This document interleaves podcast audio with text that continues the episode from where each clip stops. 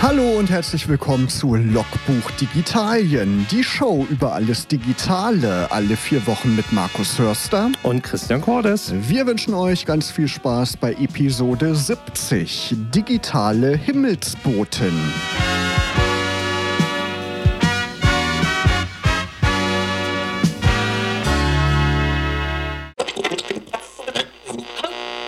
Hallo Christian. Hallo Markus. Dich. Bist du schon in Weihnachtsstimmung? Äh, nein. Nein, noch nicht. Warst du schon auf dem Weihnachtsmarkt? Ja, gerade eben. Gerade mit unserem Gast, glaube ich, habe ich gehört. Auf jeden ne? Fall. Genau. Ja. Das war auch tatsächlich mein erster Weihnachtsmarktbesuch. Dein erster. Und folgt noch einer? Man weiß es nicht. Ungewiss. Nein, Ungewiss. Doch, doch auf jeden Fall. Alles klar. Ja, und damit sind wir schon bei unserem heutigen Gast. Unser heutiger Gast ist seit 2017 Kirchenkreis Jugendwartin und Geschäftsführerin der evangelischen Jugend im Kirchenkreis Leine-Solling. Sie ist dort zuständig für die Begleitung sowie Aus- und Weiterbildung von Jugendlichen. Darüber hinaus liegt der Schwerpunkt ihrer Arbeit in der Entwicklung von Jugendkirche im ländlichen Raum. Und Podcast-Kollegin ist sie auch. Über das und mehr sprechen wir heute heute mit Julia Grote. Hallo Jule, schön, dass du da bist. Hallo, schön hier zu sein. Genau. Und heute werden wir uns natürlich, wenn ihr jetzt denkt, hä, ihr seid doch ein Digital-Podcast, was hat das jetzt mit Glaube und mit Kirche zu tun? Dann bleibt auf jeden Fall dran, weil wir werden uns natürlich auch die Kirche und überhaupt letztendlich diese Fragen äh, aus dem digitalen Blickwinkel uns genauer angucken. Genau, mal ein spannender Ansatz jetzt in der Vorweihnachtszeit haben wir ja passend ausgesucht für euch. Wir wollen aber mit Jule anfangen mit unserem ja traditionellen Kennenlernspiel. Der Schnellcheck steht an, Christian. Willst du einfach mal anfangen? Also wir geben dir immer zwei Begriffe vor, Jule, und du, du entscheidest dich spontan für einen von beiden. Okay. Okay, los geht's. Android oder iOS? iOS. Hawaii oder Thunfisch? Hawaii. Kaffee oder Mate? Kaffee. Design oder Code? Design. TikTok oder Instagram? Instagram. Auto oder ÖPNV? Leider Auto. Spiegelreflexkamera oder Smartphone? Smartphone. Anzug oder Hoodie? Hoodie. Mail oder Messenger? Mail.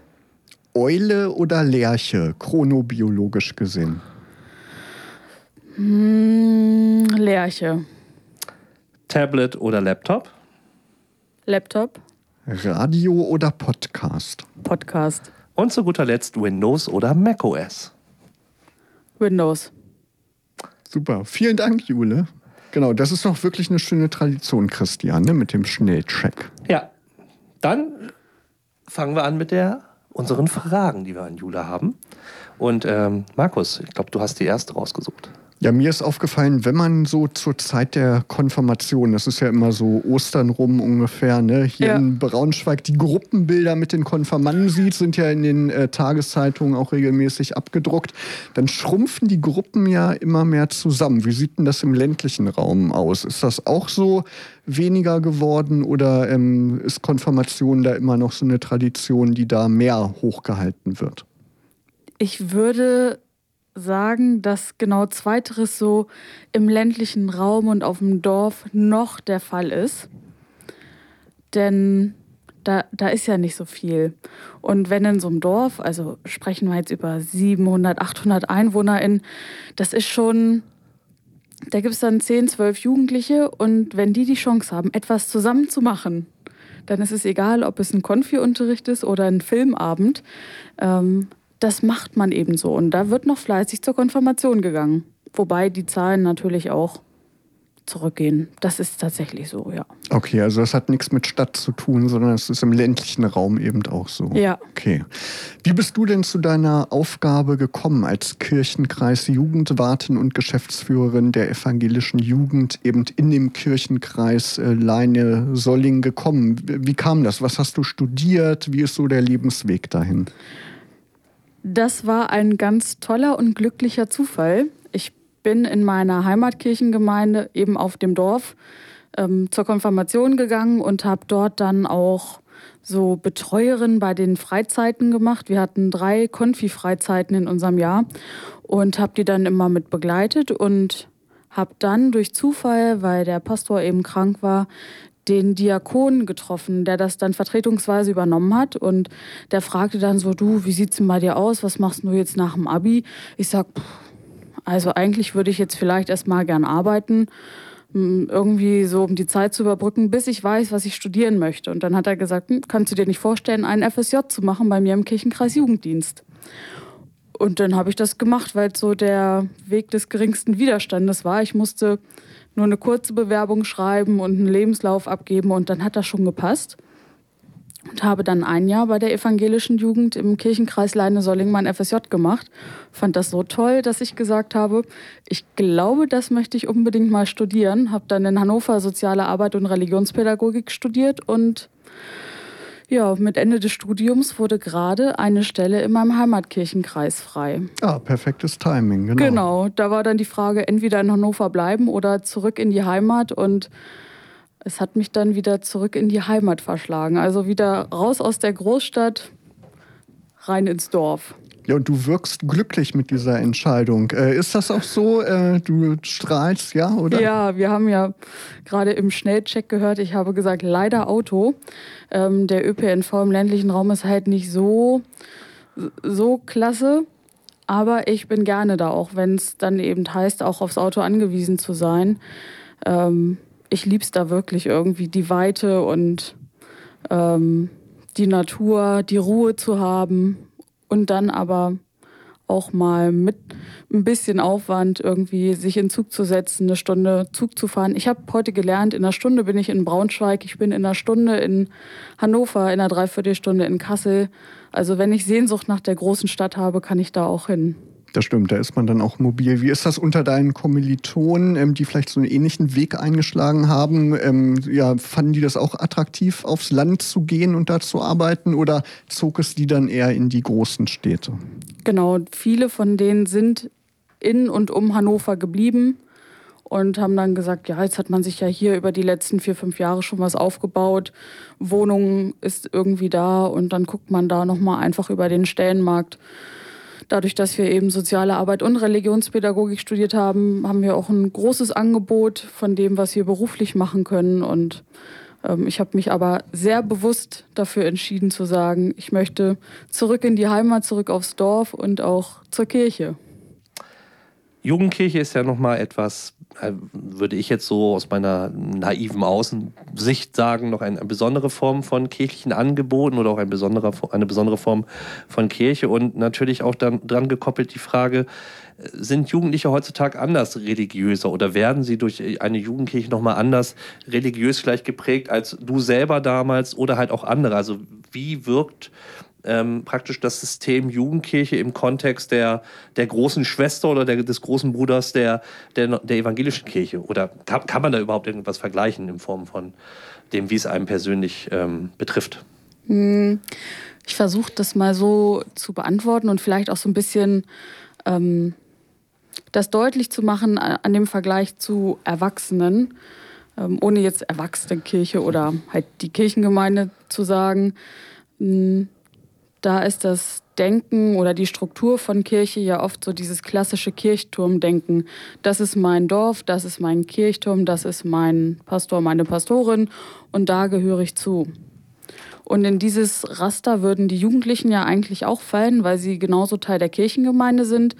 Aber die Jugendlichen, die in der Jugendkirche oder im Verband der evangelischen Jugend unterwegs sind, die identifizieren sich jetzt nicht als klassisches Gemeindeglied, sondern sie definieren sich eher über die Gemeinschaft, die sie leben. Und das, finde ich, macht nochmal einen ganz, ganz großen Teil aus von dem, wie so das Leben untereinander und miteinander mit den Jugendlichen ist.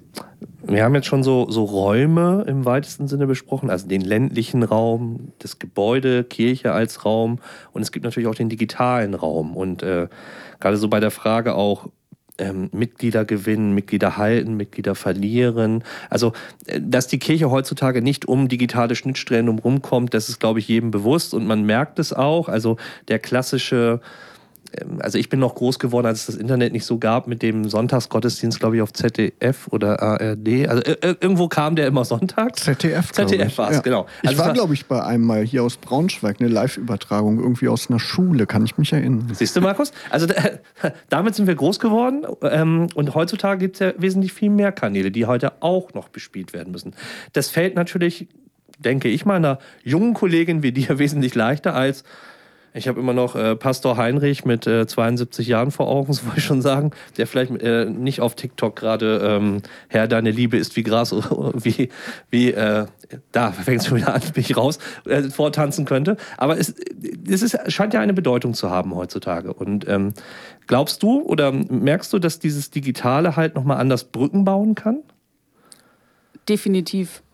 Und ich finde auch, dass es, also Kirche und auch Mitarbeiter in der Kirche, ob jetzt nun wie ich Diakonen oder Menschen im Pfarramt, können und dürfen sich davor nicht verschließen.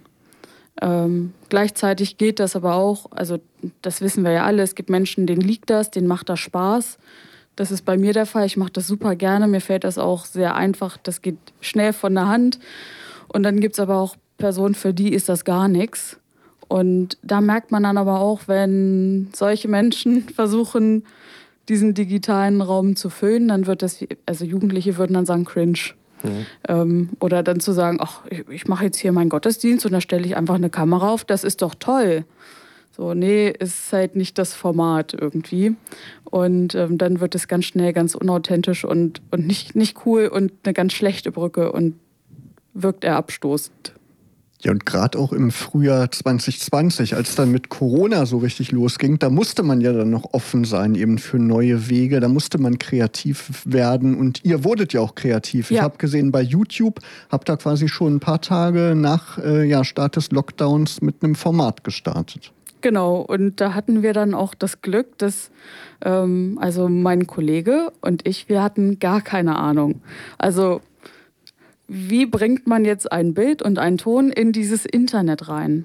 Aber wir haben natürlich Jugendliche, die das kennen und können und auch Bock darauf haben. Und dann haben wir immer in so einem Schichtdienst, ähm, weil das war dann ja immer nur eine Person, ähm, so ein Studio aufgebaut mit Webcams, die man irgendwie noch zu Hause hatte und wirklich so sehr laienartig. Ähm, haben wir da uns ein Studio aufgebaut mit quietschenden Stühlen und ähm, unserer Veranstaltungstechnik, die wir eigentlich für ähm, Konzerte oder eben Events in der Jugendkirche haben, ähm, haben wir dann einfach mal versucht, ein, YouTube-Studio aufzubauen und das hat mit Hilfe von Ehrenamtlichen super geklappt. Und konntet ihr da in erster Linie die jungen Leute erreichen oder waren da auch Ältere, die sich dazu geschaltet haben und diese Angebote genutzt haben? Habt ihr da irgendwie, ja, äh, irgendwie Erfahrungswerte? Ja, wir haben tatsächlich gerade zu Beginn des Lockdowns, als alle irgendwie das noch nicht raus hatten, wie man jetzt ein Bananenbrot backt und ähm, da haben wir alle Menschen erreicht. Also in erster Linie natürlich die, die sowieso schon mit uns verbunden sind, aber auch die Familien dahinter. Wir haben Gottesdienste gefeiert sonntags und wir wussten, dass wenn die Jugendlichen den Gottesdienst zu Hause anschalten, dass auch Mama und Papa und Tante und Onkel, in manchen Fällen sogar Oma, äh, mit dabei waren und Gottesdienst mit uns mitgefeiert haben. Markus, wie stehst du denn zum Himmel? Zum, wie ich zum Himmel stehe. ich glaube, das würde jetzt zu weit gehen, das auszuführen, Christian. Aber ich bin auf jeden Fall konfirmiert. Ne? Ich habe auch Konfirmation mitgemacht. Genau. Gehe Weihnachten auch regelmäßig in die Kirche, da lege ich Wert drauf. Genau. Ja. Fein. Du, gehst du denn Weihnachten in die Kirche? Ja, und ich bin auch konfirmiert. Sehr gut. Aber zu unserem Gast, der wesentlich mehr mit Kirche jeden Tag zu tun hat als wir beide, nämlich äh, Jule Grote, die heute da ist. Eine Frage, die natürlich ist, du bist ja nicht nur im analogen Raum und Kirche wird ja meist noch mit Gesangbuch und Co. eher so ein bisschen analog wahrgenommen, sondern du bist ja auch im digitalen Raum, wie wir gerade eben ja schon gehört haben, auf Instagram aktiv. Ähm, da schließt sich so für mich die Frage an, ähm, Da gibt es natürlich immer, wenn Menschen ähm, bei Instagram aktiv sind, immer so ein Stück weit die private Jule und ein Stück weit die kirchliche oder die, die Diakonenjule. Äh, wie hältst du das so mit dem, mit dem Mixverhältnis? Also wie viel, wie viel Jule ist praktisch hinter die Halle Julia quasi drin? Hm, ich würde schon sagen 100 Prozent. Und in diesen 100 Prozent unterscheide ich aber schon auch zwischen privaten und persönlichen. Ähm, ich habe irgendwann mal gesagt, ich mache niemals eine Story bei Instagram aus meinem Bett. Das geht die Leute nichts an, wie meine Bettwäsche aussieht. Es ist irgendwann nicht mehr so gewesen. Ähm, und für mich ist das jetzt, also es ist irgendwann egal geworden. Es gibt aber tatsächlich Bereiche, die zeige ich bei Instagram nicht. Ähm, zum Beispiel meine Oma oder auch Familienmitglieder, die frage ich vorher. Meine Oma gibt es höchstens mal so von hinten zu sehen oder dann verpixelt oder mit dem Text überm Gesicht. Ähm, und ah, ich glaube auch so wirklich persönlich private Gefühle, also gerade wenn es irgendwie auch um Trauer oder so geht, dann sage ich schon irgendwie, hm, bin traurig oder hm, das ist passiert. Und ich tobe mich dann aber nicht so vor der Kamera oder ich, ich breite das nicht so aus oder das, das mache ich nicht. Dabei fühle ich mich dann einfach nicht wohl. Aber sind das auch viele Leute aus deinem Kirchenkreis, die dir da folgen oder ist das bunt gemischt und irgendwie querbeet durch die Republik? Ja, sowohl als auch. Man kann ja bei Instagram so schön in die ähm, Zahlen gehen und gucken. Wenn man jetzt davon ausgeht, dass alle ihren richtigen Wohnort angeben, ist der Großteil schon Menschen aus einem Umfeld von ungefähr 100 Kilometern und dann aber auch die größeren Städte in Deutschland, Hamburg, Berlin, ähm, im Süden ein bisschen weniger und aber auch ein paar Menschen ähm, außerhalb von Deutschland und auch außerhalb von Europa. Jetzt weiß jeder ungefähr, was ein Pfarrer oder eine Pfarrerin macht. Ähm, eine Diakonin kennt man vielleicht auch, ist man aber nicht unbedingt so mit dem Arbeitsalltag vertraut. Wie sieht so dein digitaler Arbeitsalltag als Diakonin eigentlich aus? Also wie viel Digitalität hast du so im, im klassischen Arbeitsalltag? Instagram haben wir ja schon gehört, ist so ein Teil privat, aber auch ein Teil natürlich dienstlich oder institutionell in der Form. Aber was sind so quasi die Sachen, die du so im, im digitalen Kontext eigentlich jeden Tag machst? Ohne Laptop kann ich schon mal nicht mehr aus dem Haus gehen. Also die ganze Kommunikation läuft digital. Nun ist meine Zielgruppe Jugendliche zwischen 14 und 27 ähm, auch schlecht per Brieftaube zu erreichen. Also da muss ich einfach das Handy haben, ich muss auf meine Messenger-Dienste zurückgreifen, um mit den Jugendlichen in Kontakt zu kommen. Äh, also den kann ich zwar Briefe schreiben, die kommen dann drei Tage später an, dann kommen sie aber trotzdem nicht zur Gottesdienstvorbereitung, die in zwei Stunden ist. Und deswegen funktioniert das gar nicht ohne. Und ich würde schon, also es, es gibt immer wieder an allen Ecken und Enden, auch wenn wir dann inhaltlich arbeiten, es geht nicht ohne digitale Hilfsmittel. Was machst du zum Beispiel mit den Jugendlichen? Wie kann man sich das vorstellen? Bist du im, weiß ich nicht, Konformantenunterricht da auch irgendwie involviert oder ja, zu welchen Fragen können die dich kontaktieren? Also im klassischen Konfi-Unterricht bin ich tatsächlich nicht. Ähm, wir haben aber von uns als evangelische Jugend praktisch das Angebot an die Konfis, einmal im Jahr können sie mit uns auf eine große Konfi-Freizeit fahren, wo wir natürlich auch inhaltlich arbeiten aber auch sehr viel Spaß, Action mit Bühnenshows und Großspielen und ähm, da wird die Band rausgeholt und in Szene gesetzt und ähm, machen das alles ein bisschen erlebbarer und, und wilder als der Konfi-Unterricht im Stuhlkreis. Ähm, und ansonsten bereiten wir Jugendgottesdienste vor, die wir feiern und ich bin dann eigentlich die, die das ermöglicht, was die Jugendlichen brauchen, nämlich ähm, einen Raum für sich und für ihre Gemeinschaft. Und dafür sorge ich dann und bereite vor Freizeiten, Juleika-Schulungen, damit sie selbst auch JugendleiterInnen werden können. Und das ist so der Rahmen, in dem ich mich bewege und in dem die Jugendlichen dann eben zu mir kommen. Und die finden das bestimmt auch ganz cool, jemanden zu haben, der so ungefähr auf Augenhöhe, auch altersmäßig ist, oder? Das stimmt, das ja. stimmt. Wenn ich äh, durch Instagram scrolle, dann habe ich natürlich auch ab und zu mal so Werbung drin von so klassischen Hochschulen oder so Online-Hochschulen. Immer mit dem Disclaimer, wenn du bei uns studierst, kriegst du ein gratis iPad. So. Und ich habe jetzt gedacht, wie wäre das denn, wenn praktisch die Kirche jetzt auf einmal sagen würde, ähm, wenn du bei uns den Konfirmandenunterricht machst, dann kriegst du den Kindle und da ist die Bibel als E-Book drauf und nicht das klassische alte schwere Ding, was du durch die Gegend äh, schleppen müsstest. Ich weiß, es wäre jetzt revolutionär und ähm, total was Neues, aber ist so etwas vielleicht auch denkbar? Also, weil wir reden ja sehr viel über natürlich, sage ich mal, Social Media als Kanal, aber es gibt natürlich auch andere Möglichkeiten, den, den Stoff, der ja wahrscheinlich, also wenn ich an mein Jugendalter zurückdenke, war, sage ich mal, die Bibel eher was etwas drögeres ähm, und auch mit den äh, schönen Worten nicht so zugänglich wie, wie vielleicht ein Harry Potter oder ähnliches.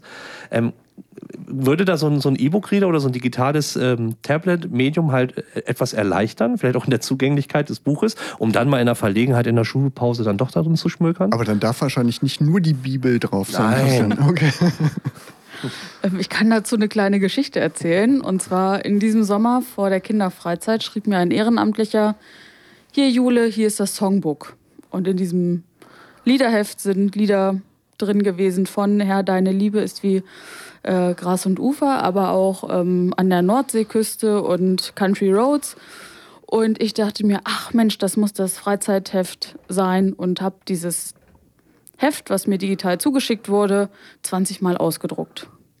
Und dann kam der Jugendliche, kam dann eben zu mir ins Büro und ich präsentierte ihm stolz, schau mal, das habe ich ausgedruckt auf gelbes Papier, davon hatten wir noch so viel. Und er sagt nur, ach so, das war jetzt eigentlich für unsere iPads gedacht. Ach so, ja, das hätte ich natürlich, das wusste ich vorher, na klar. Also ja, hast du denn die Pfeile nicht gesehen? Ich sag, was sind für Pfeile? Ja, wenn er hier unten und dann zeigte er mir das eben auf seinem iPad und klickte dann da munter durch und mit der Suchfunktion und dann dachte ich so, cool, ein bisschen viel ausgedruckt.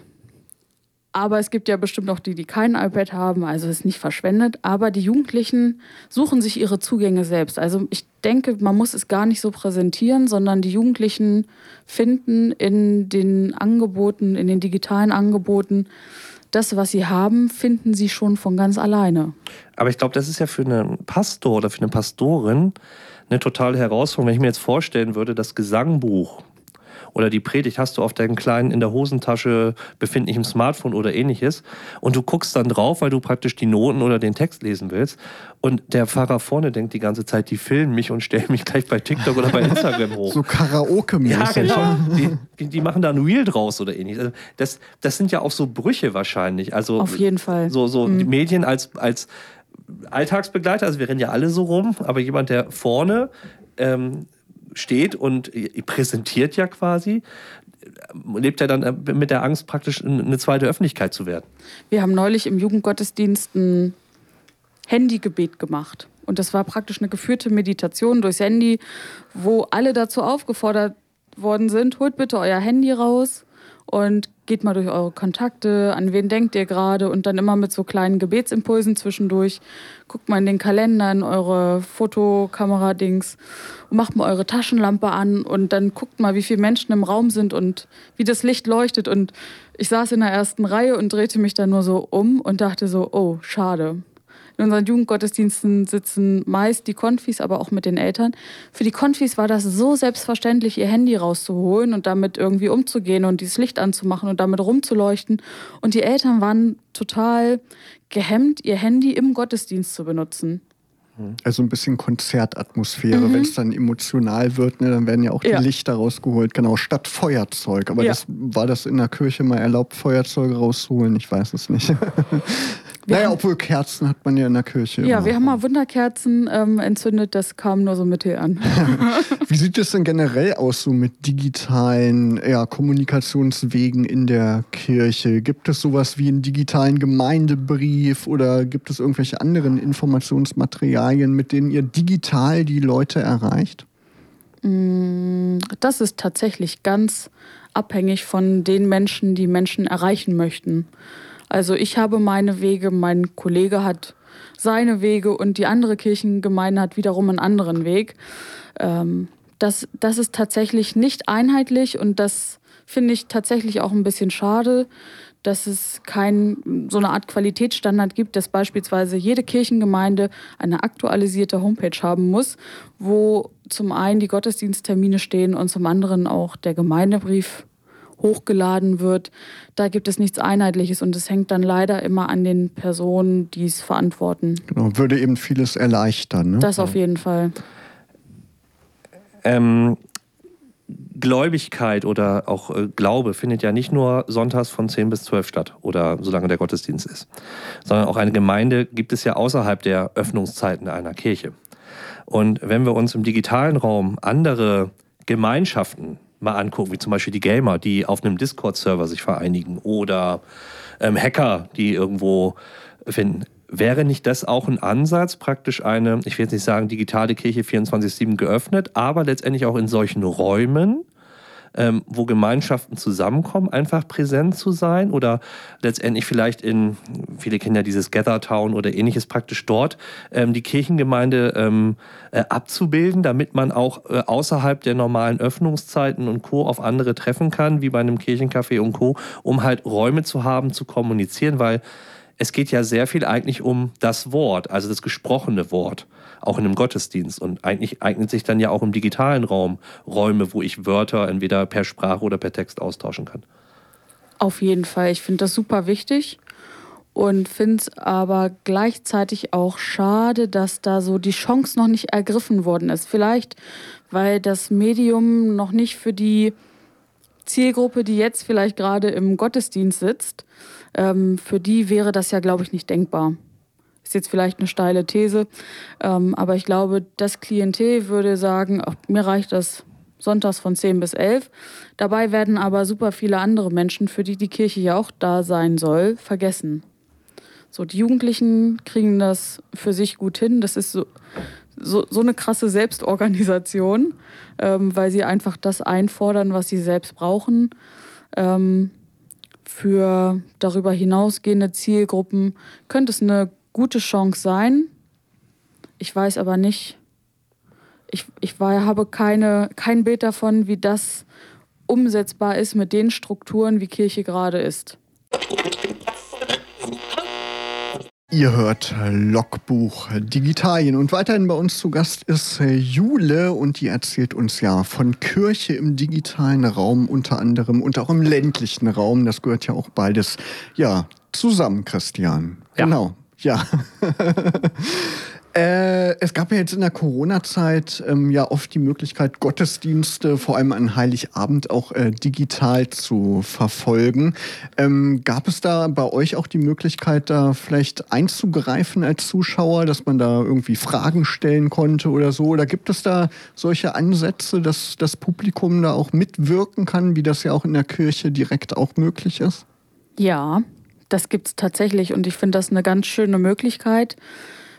Die simpelste Form ist tatsächlich in den klassischen Fürbitten, dass Menschen dazu aufgefordert werden, ihre Fürbitten zu teilen und die dann auch mit aufgenommen werden oder einfach nur auch wahrgenommen werden von den anderen. Ähm, das finde ich eine ganz einfache Möglichkeit, um auch die Menschen zu Hause irgendwie mitzunehmen. Wobei ich auch sagen muss, wenn ich Online-Gottesdienste konsumiere, das mache ich auch mal gerne nebenbei beim Kochen. So, und da finde ich es dann auch schön, auch einfach die Sachen von den anderen zu lesen und nur so zu konsumieren und so dabei zu sein, aber nicht aktiv einzugreifen. Und deswegen finde ich schön, dass beides eben möglich ist. Ich habe, ich, ich mal mal so ein Bild und vielleicht sagst du, es ist total utopisch oder ähnliches. Ähm, wir alle kennen Spotify und es gibt die Gratis-Version, da ist Werbung drin und es gibt die Premium-Version. Und wenn ich mir jetzt vorstelle, ähm, dass die Leute halt mit so einem kalkulierbaren Preis wie für 10 Euro im Monat Spotify konsumieren, wäre das ein Modell auch für die Kirche? Also ich sag mal, Kirchensteuer weg. Äh, man, hat, man hat ein Premium-Abo, da kriegst du praktisch alles ohne Werbung und Co. Werbefreier Gottesdienst. Ja, genau, werbefreier Gottesdienst. Und du hast, du hast das Light-Abo ähm, mit, mit Einschränkung, weil ich überlege mir so, ne, Mitglieder, es, Kirchenaustritte Schritte äh, werden immer mehr und die Leute können damit nichts anfangen und sie finden irgendwie keine, keine, keine Ebene dazu.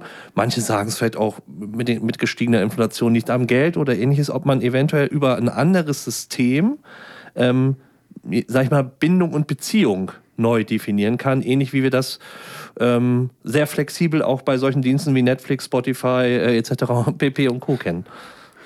Ich finde, das ist ein sehr interessantes Bild und muss da tatsächlich ein bisschen drüber nachdenken, wobei ich es auch sehr charmant finde und versuche gleichzeitig aber auch so ein bisschen für mich im Kopf auszudifferenzieren, okay, was heißt das jetzt? Ähm, weil das war, also Menschen werden dann ja immer laut, wenn sie unzufrieden sind. Und ich finde auch zu Recht unzufrieden, dass Menschen, die irgendwie dann in ihrer Familienphase so ab 30 sagen, die Kirche hat gar keine Angebote mehr für mich, warum geht denn hier so viel von meinem Gehalt weg? Das ist absolut gerechtfertigt, denn die meisten Gemeinden halten für diese Menschen in dieser Phase keine Angebote vor. Da gibt es den Kindergottesdienst, da gibt es Seniorencafé, da gibt es ähm, den Sonntagsgottesdienst. Aber was ist denn mit denen, die 35, 40 sind? Die werden absolut vergessen. Und deswegen finde ich es da schon charmant zu sagen, hm, vielleicht gibt es da so eine, so eine andere Variante. Hm. Ja, immer mehr Menschen treten ja auch aus der Kirche aus. Was denkst du persönlich darüber, über diese Entwicklung? Gab ja jetzt Rekordzahlen auch von Kirchenaustritten. Ja, äh, ich nehme das wahr. Ja. Punkt. Ähm, ich beurteile das nicht, ich verurteile das nicht. Ähm, ich denke, Menschen haben ihre Gründe und in dem Fall sind es meist finanzielle Gründe und vielleicht sagen sie dann auch einfach ganz platt, das Preis-Leistungs-Verhältnis stimmt an dieser Stelle nicht mehr. Ähm, aber ich gehe oder ich persönlich mit meinem Glauben ähm, gehe davon aus, dass Gott überall wirkt und dass er nicht ähm, eine Schwelle sieht, wenn da keine Kirchensteuer mehr gezahlt wird. Also meinst du, die vergleichen das vielleicht auch irgendwie mit den Kosten für einen Streamingdienst ja. oder so? Ja, ja also absolut. Rechnen das so gegen. Quasi. Ja, weil, also wenn es Menschen echt irgendwie, wenn da diese, dieser persönliche, diese persönliche Verbundenheit, wenn die nicht mehr da ist, dann ist es einfach nur noch eine Kostenfrage.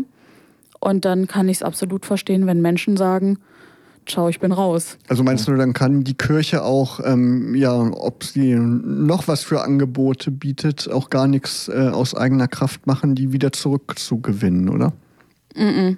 Also das müssten dann doch schon irgendwie andere Angebote sein oder eben Menschen, die so sehr für den Glauben begeistern und Menschen dann bewegen, wieder einzutreten. Das ist ja kein, also ein Kirchenaustritt ist ja Gott sei Dank keine Einbahnstraße. Ähm, und deswegen finde ich das absolut legitim, wenn Menschen sagen, ich trete jetzt eben aus. Kann man dann eigentlich direkt wieder eintreten oder muss man dann nochmal Konfirmationsunterricht mitmachen, Konfirmannenunterricht? Nee, man muss einfach nur wieder eintreten. Wobei auch das wieder, finde ich auch nur so Mittel, ist einfach richtig viel Papieraufwand. Um aus der Kirche auszutreten, muss man sich ja extra Termine geben lassen und dann noch eine Gebühr dafür bezahlen. Und äh, um dann wieder einzutreten, braucht man nochmal einen Termin. Ähm, gibt eine neue TÜV-Plakette, Markus. so ein Aufnäher, so ja. beim Seepferdchen. Ne? Genau. Ähm, ich bin mal ein bisschen ketzerisch. Ähm, Bitte. Der digitale Ablasshandel, also die Kollekte. Ja. Ähm, da geht in der Regel ein Klingelbeutel oder so ein Körbchen durch die Gegend. Warum kann Kirche nicht im 21. Jahrhundert auch eine digitale Schnittstelle? Also wir haben ja alle in Corona gelernt, ähm, kabellos, also ähm, kontaktlos heißt es, zu zahlen. Christian will mit seiner Apple Watch an Heiligabend die Kollekte loswerden. Genau. Ich habe meistens kein Klimpergeld bei mir. Und ähm, ich, also ich, also einen 50er schmeiße ich da ungern rein, sagen wir es mal so. Aber ich bin durchaus be be bereit dazu, zu, äh, natürlich was zu zahlen. Aber ich habe nirgends wie die Möglichkeit, wenn ich kein Geld dabei habe, aber ein Telefon, was ja auch mittlerweile meine Geldbörse an vielen Stellen im Alltag ist, geht nicht. Also die erste Empfehlung für den Heiligabend, einfach die Apple Watch reinwerfen. Das geht auch. Aha. Aber ansonsten verstehe ich das natürlich. Also ich, ich rege mich ja auch auf, wenn ich in einem Restaurant bin und dann mit Karte zahlen möchte. Und nee, nur Bargeld das ist, entspricht nicht dem modernen Standards. Und da hätte die Kirche sogar noch einen Vorteil. Dieser alte Marketing-Gag erst ab 10 Euro Kartenzahlung würde die Kollekte ja immens aufwerten. Und vielleicht kann man dann noch irgendwelche Bonuspunkte ja, sammeln, Christian. Da wären wir wieder beim Abo-Modell. Das wird doch passen. Heute, heute beim, bei der Kollekte für 12 Euro mit dabei. Der Kaffee im Kirchcafé. Siehst du, da haben wir so. doch. Da haben wir es doch. Ähm, mein zweiter Punkt, den ich noch äh, unbedingt mit dir besprechen will, ist, ähm, ich glaube, es gibt ein Angebot, ähm, wo Kirche neue Felder erschließen kann. Und das ist das ganze Thema des digitalen Nachlasses. Also was machen wir eigentlich, ähm, gerade wir Generation, wenn wir mal sterben sollten, mit diesen ganzen Konten und Nutzerkonten und Playlisten und Profilen und weiß der Prinz was, wenn wir nicht mehr da sind, wer löscht das denn? Bestatter Heinrich äh, vom Dorf, der wird das nicht tun, der kann das auch nicht und der hat da vielleicht auch gar keine Ahnung davon. Aber dass Kirche vielleicht auch ihre Mitglieder das bin ich mal so auf, also aus einem Bildungsauftrag gesehen, mhm. auch einfach darauf vorbereitet. Hört mal zu, vielleicht ist das auch wichtig, wenn ihr nicht mehr, also wenn wir über Tod reden und ja. über Sterben reden, sich auch über so etwas Gedanken zu machen. Ich habe mir darüber noch keine Gedanken gemacht. Und ich finde diesen Ansatz aber sehr schön, in, weil Kirche und auch Glauben, man kommt ja um das Thema des Sterbens ja nicht, also spätestens Ostern bzw. Karfreitag ähm, sprechen, sprechen alle in den Kirchen übers Sterben. Und auch gerade für alte Mitglieder ist das ja, also ist das ja ein omnipräsentes Thema. Und dann zu sagen, okay, vielleicht machen wir einfach mal einen Gemeindenachmittag, wo es eben nicht nur um alte Menschen geht, wo es Kaffeekuchen gibt, sondern laden auch mal die ein, die schon 200 Benutzerkonten überall haben. Twitter ist so ein Beispiel. Also viele sterben jetzt ja gerade aktiv auf Twitter oder gehen zu Mastodon. Mastodon. ähm, vielleicht kann man das ja auch mal thematisieren. Also ja. wie lösche ich denn eigentlich mein Facebook-Profil und wie, wie, wie, wie, lösche ich meine digitale Identität? Das muss ja nicht nur zum Sterben sein, ja. aber man kann das, glaube ich, in dem Kontext gut miteinander vielleicht verknüpfen. Ja. Der digitale Tod, Christian. Ja. Genau. In Deutschland eher so der Blackout, wenn der Strom weg ist. Die, die Arbeitsthese nehme ich mal mit. Ja. Darüber denke ich noch mal ein bisschen länger nach. Der digitale Tod. Genau. Schön. Genau. Über das Ergebnis sprechen wir dann in der nächsten Ausgabe ja. mit dir. Ja, Jule, du bist ja quasi hier im Radio auch so ein bisschen zu Hause. Du bist ja Podcast-Kollegin. Logbuch Digitalien gibt es ja auch als Podcast unter logbuch-digitalien.de. Schaut da mal vorbei.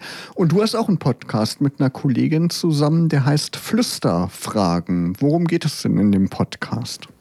Bei Flüsterfragen geht es um Fragen, die man sich nicht traut, laut zu stellen, die man lieber so mäßig flüstert so ins Ohr rein und heimlich, weil es Fragen sind, die man eben nicht äh, vor vielen Menschen und laut stellt, sondern die auch mal so ein bisschen unbequem sein könnten.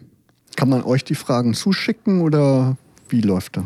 Genau, wir haben über Instagram haben wir so praktisch so ein bisschen Werbebegleit ähm, Seite und wir haben auch bei Telonym, das war uns nämlich ganz wichtig zu sagen, dass wenn es eben eine Flüsterfrage gibt, dass es auch die Möglichkeit gibt, diese Frage anonym zu stellen, damit eben nicht gleich deutlich wird, ach, hier Sophie 14 außer äh, 7D aus dem und dem äh, Dorf hat hier diese Frage und es ist für alle sichtbar, sondern da auch eben die Möglichkeit zu geben, eine Frage zu stellen, die vielleicht auch unangenehm oder unbequem ist.